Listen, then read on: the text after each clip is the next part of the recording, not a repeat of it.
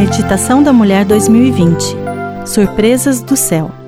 Eu sou Neila Oliveira e trabalho como editora na Casa Publicadora Brasileira. 25 de fevereiro Propósito.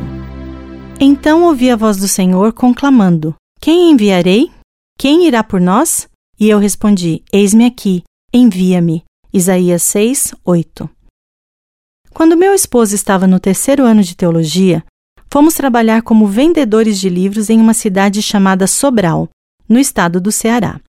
Na época, um questionamento me vinha à mente, pois sempre quis saber qual era meu real papel na propagação do Evangelho. Sou de uma família muito envolvida na igreja e, por conta disso, sentia que o que eu fazia era pouco para Deus.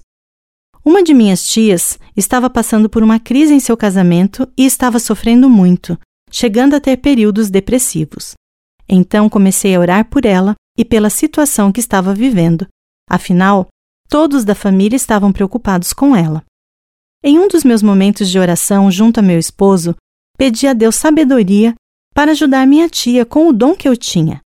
Logo após fazer essa oração, me veio à mente mandar uma mensagem para o celular dela. Consegui seu contato e enviei um texto. Sem me identificar, acrescentei como despedida: Sua amiga de oração. Pensei que ela acabaria desconfiando de que eu era a autora da mensagem, mas minha tia não reconheceu quem era a pessoa misteriosa. Esse episódio aconteceu em 2014, durante o projeto dos 10 dias de oração da Igreja Adventista. Durante todo aquele período, permaneci em oração por ela e enviei mensagens da Bíblia.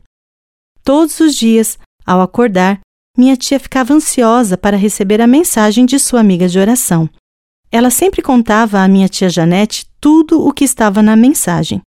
Por sua vez, sabendo que era eu quem mandava as mensagens, a tia Janete me falava da reação da tia Fátima. Essa foi uma resposta de Deus às minhas orações.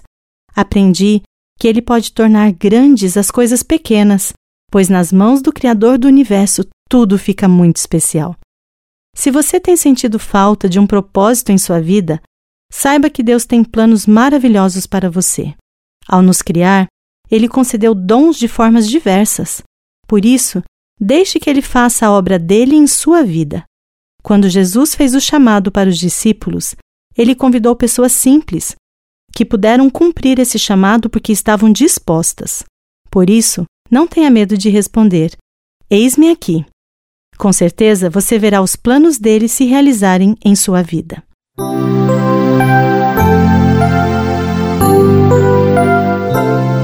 Este texto foi escrito por Catiane Ferreira Flores Barbosa.